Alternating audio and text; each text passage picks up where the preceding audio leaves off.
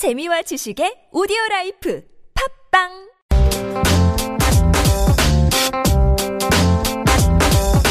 여의도 밀착 취재기. 여기자 야기자.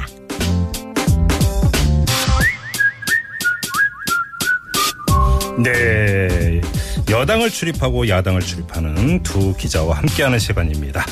여당을 출입하는 뉴시스 정치부의 이현주 기자 모셨고요. 어서 오세요. 여당은 없어졌지만 네 이현주입니다. 네, 그래 처음 올 때 구여당.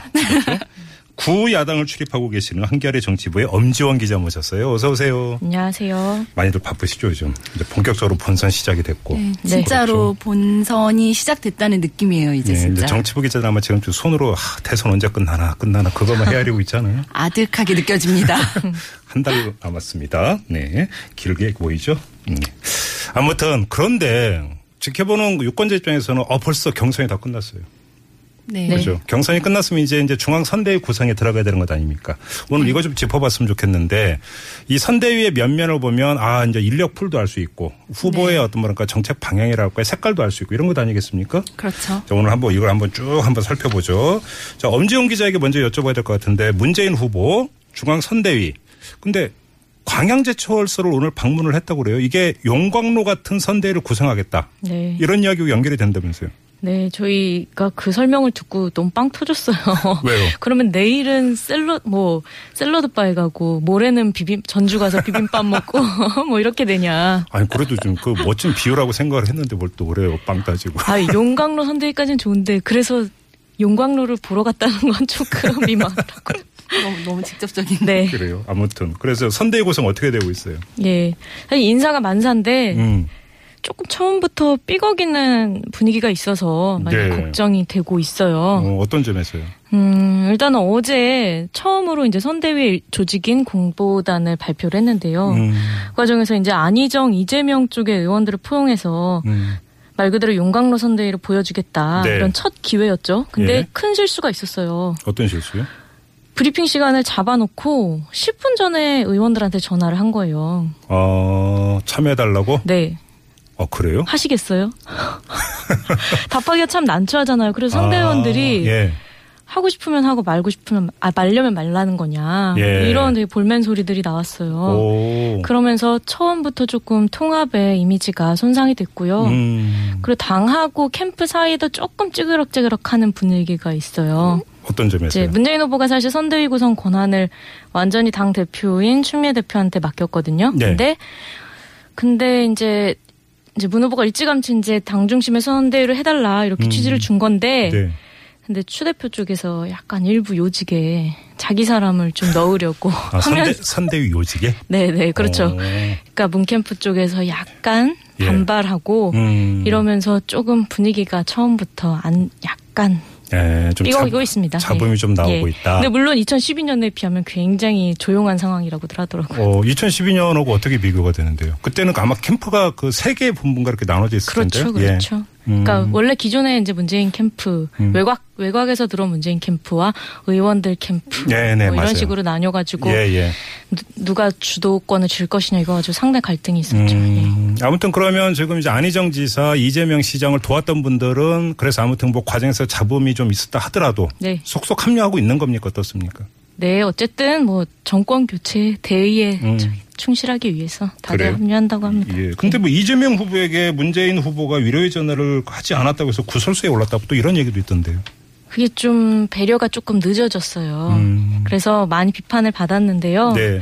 사실 경선 당일에 문재인 후보가 수락 연설을 할 때도요. 음. 패자들을 무대에 올리질 않고 추미애 대표만 데리고 올라갔거든요. 아, 예. 모시고 올라갔거든요. 그래서 그것도 좀 적절치 못하다, 섭섭하다 이런 음. 얘기들이 나왔는데 음. 어쨌든 문 후보의 전화가 조금 늦어졌는데 어제 전화를 했고요. 네. 그리고 뭐 제가 재장사를 좀 하면 제가 오늘 단독 기사를 쓰기도 했는데 어, 벌써 방송에 적응이 그러니까, 다 됐어. 너무 잘하신다. 예, 네, 예. 토요일에 음. 문 후보와 이제 나머지 세 후보 예. 모여서 맥주 이제 아, 호프- 회동 하는 갖는다고. 거. 예, 예, 예. 예. 그렇게 됐고 네. 내일은 아마도 문 후보가 음. 각각의 후보들을 음. 따로 이제 비공개로 독대를 해서 음, 좀 이것저것 도와달라 요청을 그러게요. 하실 하려고 하는 모양이에요. 예. 알겠습니다. 자, 문재인 후보 선대위니까 잠깐 짚어봤고 이번에는 자유한국당으로 가보죠. 네. 선대위원장 인선이 지금 난항입니까? 일단 지역은 네. 뭐 이렇게 순조롭게 어차피 지역은 좀 현직 의원들 중심으로 이루어지고 있어요. 네. 근데 뭐 지금 중앙선대위가 8일 토요일에 발족하거든요. 네. 근데 아직까지도 정우태 뭐 원내대표니까 당연직이니까 음. 그분 외에는 뭐 외부에서 누구를 들여온다고 하는데 네. 그게 좀 윤곽이 드러나지 않고 있고요. 임명진 전 비대위원장으로 중앙선대위원장으로 올린다 이런 얘기 좀 있었어요. 그분은 그분이 고사를 하셨어요. 어. 나는 나는 하지 않겠다라고 네. 명확하게 고사 입장을 밝혔고 또 뭐 그런 박관용 전 국회의장이라던가 네. 이런 분들 물망에 오르는 그런 음. 정책 원로들이 좀 있는데 그냥 네. 다 그분들이 고사를 하신 걸로 아, 다 고사하고 예, 있어요. 예, 음. 그분들이 고사를 하신 걸로 알고 있어서 예. 네, 좀 근데 그럼 선대위 구성을 홍준표 후보 쪽에서 지금 주도하고 있습니까? 당에서 주도하고 있습니까? 그거는 홍 후보가 주도하고 아, 있습니다. 홍준표 후보가 주도하고 있고. 네 네 네. 그거는 홍 후보가 저- 이렇게 그 경선에서 당선되고 나서 네. 그 나왔던 질문 중에 하나가 내가 대장이다라고 대답한 게 있거든요. 네, 맞아요. 그렇게 예, 말했었죠. 그래서 네. 홍 후보 중심으로 지금 네. 선대위를 꾸려 나가겠다는 예. 그런 의지는 굉장히 명확해 보입니다. 그러면 이제 홍준표 후보 본인의 어떤 인력풀이라고 할까요? 또 네. 인적 네트워크가 어느 정도 되는 이것도 중요한 그러니까 관전 포인트 중에 하나가 되겠네요. 그렇죠. 근데 뭐 친박 인사들은 선대에서 배제한다 이런 얘기도 나온다면서요. 저는 그렇게 보여지지는 않는 게 네. 이번에 대구 선대위원장 같은 경우에는 김문수 전 최고위원이랑 네. 또뭐 윤재옥 의원 이런 네. 분들 했고 또 예. 부산 같은 경우에도 김정훈 유기준 음. 이런 분들도 치- 유기준 같은 경우에도 뭐 친박 네. 핵심으로 분류되는 분 중에 한 분인데 음, 음. 이런 분들이 지금 맡고 있거든요. 예, 그러니까 예. 사실 자유한국당에서 음. 친박을 배제하고 음. 선대위를 꾸리는 것 자체도 아마 그게 더 어려울 거예요. 몇명 네. 없어서 예, 그러니까 친박 빼면 솔직히 예, 그러니까 네. 특히나 이제 주류가 사실은 친박이니까 어. 친박을 빼고 하면은 주류 주류가 없고 아, 비주류를 데리고 할 수는 참, 없잖아요. 강원도 같은 경우 김진태 의원한테 맡긴다고 그렇죠, 그렇죠. 음. 예, 그러니까 이거는 뭐 약간 통합 이런 것도 있는데 그러니까 친박 배제는 얘기가 아니군요. 친박 배제는 뭐 전혀 말도 안 되는 얘기인 게 뭐그 네. 대구 발대식 같은 경우에는 그 최경환 의원이 음. 지금 당원권이 정지된 상태거든요. 네, 근데 그렇죠. 그분한테 홍준표 후보가 직접 전화를 해서 네. 아, 나와 달라고 발대식에 아. 그래서 와서 최경환 의원이 아 보수 적자는 홍준표다 이렇게 힘을 실어주고 당원권 정지됐는데 예, 그럼 왔어요. 아니 뭐그 뭐 대장이 오라 그러면 와야죠. 아 대장이니까. 예, 그럼 뭐 조원진 의원 같은 경우에도 뭐 태극기 집회 나가서 음. 항상 얘기하는 대표적인 또 친박이잖아요. 네. 그분도 뭐 와서 이렇게 홍준표에게 힘을 실어주고 음. 뭐 그렇기 때문에 이게 물론 친박의 도움이 이제 홍 지사 같은 경우에는 좀이 지지율을 음. 지금 안철수에 비해서 확연하게 딸리잖아요. 지금 네, 네, 네. 아, 물론 2위야 3위이긴 하지만 음. 그래서 이거를 좀 빨리 올리기 위해서 일단은 음. 기존 지지층을 좀 끌어모으는 그런 역할을 기대하지만 동시에 이게 근데 어쨌든 중도 보수의 음. 그런 표는 또 이룰 수 있어서 뭐 양날의 검이다 이런 얘기가 나오고 있죠. 근데 뭐 선대위 구성이 이전에 홍준표 전 후보가 그 빨간 점퍼 못 입고 양복 입고 돌아다니고 있죠. 그냥 그분이 지금 아직 현직 지사잖아요. 그래서 진짜 진짜로 보궐선거 못 치르게 네. 사퇴 시점 그렇게 한대요. 예, 진짜로 그렇게 그냥 한대요? 대놓고 그렇게 얘기를 하고 9일 자정에 해서 네. 10일부터 나는 선거 운동을 할 수 있다. 그래서 음. 말을 아끼겠다 그랬는데 오늘은 그냥 아예 그 선관위에서 그 말을 아끼는 것도 하지 말라고. 그러니까 공개석상에 올라가서 네. 이렇게 얘기를 하는 것도 그게 좀 문제가 될 수 있으니까 음. 하지 말라는 식으로 얘기해서 오늘은 그냥 아예 안 하고 예. 뭐 충청권에서는 영상을 들었어요. 꼼수. 이번에 국민의당으로 가보죠. 아직 선대위 구성 안 됐죠. 네. 지금 거의 정리가 되어 가고 있는데 예. 늦어도 뭐 9일쯤에는 음. 이제 발표가 될 것 같고요. 선대위원장 얘기 나오고 있어요. 누가 맡을지? 음, 일단은 뭐 다섯 명 이렇게 다섯 오. 명 선대위원장 체제로 가는데 보통 그렇죠. 공동으로 가긴 가죠. 네, 네, 그렇죠. 음. 근데 이제 나머지 기존에 이제 경선에서 탈락하신 두 음. 분 네. 이 선대위원장을 좀 맡아줬으면 하는 분위기가 있는데요. 네. 일단 제안은 들어갔고 어, 답은 답은 이제 한 분은 아시다시피 박주선 후보는 오늘 안철수를 위해서 목숨을 걸겠다 이렇게 말씀하셨고 손학규 예.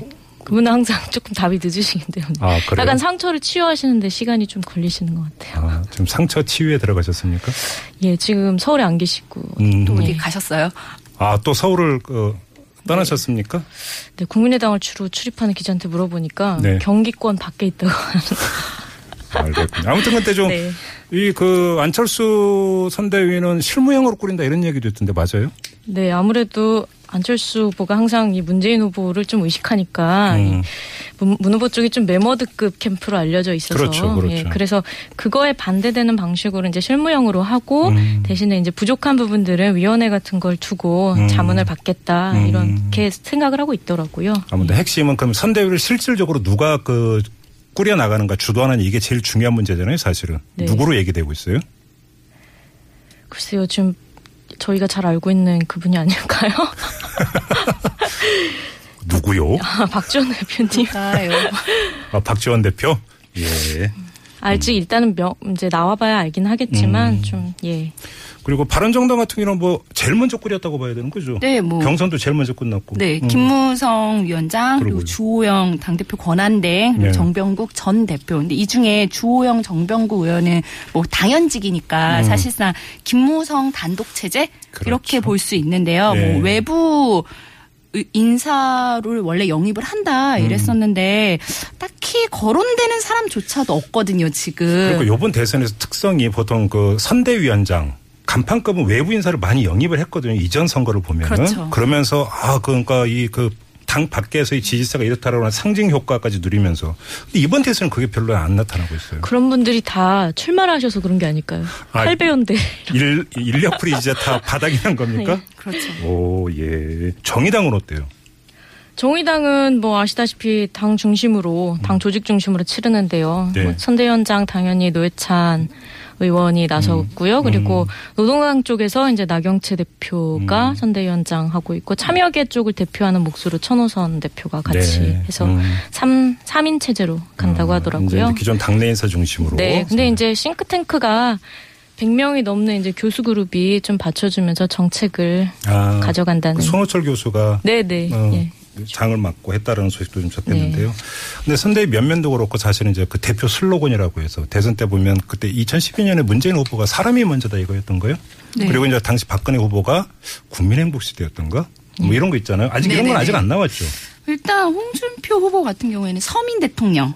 아 예. 서민 대통령 하면서 어머님이 가난하게 사시고 시장에서 행상을 네네네네네. 하셨고 뭐 이런 거 음. 그리고 모래시계 검사하면서 뭐 검찰 개혁 뭐 이런 얘기 좀 하고 음, 박정희처럼 강인한 대통령이 되겠다 그래서 strongman 요 얘기 좀 하고 있습니다. 수락연설에 strongman 표현 네, 나왔어요. 그렇죠, 그렇죠. 다른 캠프는 어때요? 네, 우리 저 재수생인 문 후보는 핸디캡을 준비됐다는 말로 준비된 예, 대통령. 커버하는 방식으로 음. 해서 준비된 대통령 음. 가고 있고 네. 요새는 국민 대통령이란 말도 많이 아 하더라고요. 그래요? 음, 네.